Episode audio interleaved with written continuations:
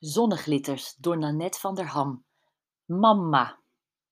Vrijdagochtend, 10 uur 10 aan de rand van het zwembad. Ik ben de enige op de zonnebedjes. Maagdelijk zwembad. Wolkeloze hemel, prikkende zon. Rust. Stilte. Op het kletteren van de fontein in het pierenbadje na. Entree, lange, bruine man. Excusez, lange, te bruine man. Hij draagt een felblauw wielrennershirt over zijn bolle buik en in een hand een rieten mand vol fel gekleurd plastic speelgoed. In zijn kielzog drentelt een klein meisje van een jaar of drie, bleek in een roze bikinietje met aardbeidjes. De man trekt zijn shirt uit en zijn gouden, strakke halsketting schittert in de zon. Hij vlijt zich op zijn buik op een bedje. Anton! Heeft ze haar bandjes al om? En is ze al ingesmeerd?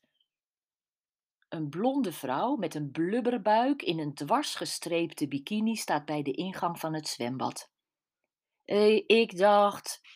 Anton krabbelt overeind. Ja, dat dacht je gisteren ook. Chagrijnig waggelt de vrouw door het voetenbadje. Ze kijkt haar Anton neerbuigend aan. Anton roept zijn dochter. Laat maar. De vrouw ploft op een bedje. Het zakt gevaarlijk diep door. Ik doe het wel weer. Zo kan het leven van een man toch niet bedoeld zijn?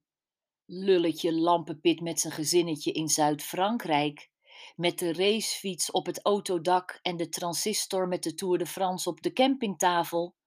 Zich laten vernederen door een walrus van een vrouw, wier leven zij zich tien jaar geleden vast ook heel anders had voorgesteld dan het nu is.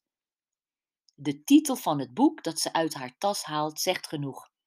De verleiding. Terwijl haar hoofd nee schudt, ze haar wenkbrauwen optrekt, vraagt ze: Moet jij je niet insmeren? En geeft gelijk haar eigen antwoord: Nee, Anton verbrandt liever. Zuchtend draait Anton zich op zijn andere wang. De moeder dobbert nu met haar dochtertje in het ondiepe gedeelte van het zwembad en stort al haar liefde over haar uit. Ze kust het meisje, neemt het in haar armen en streelt haar haren. Anton richt zich op.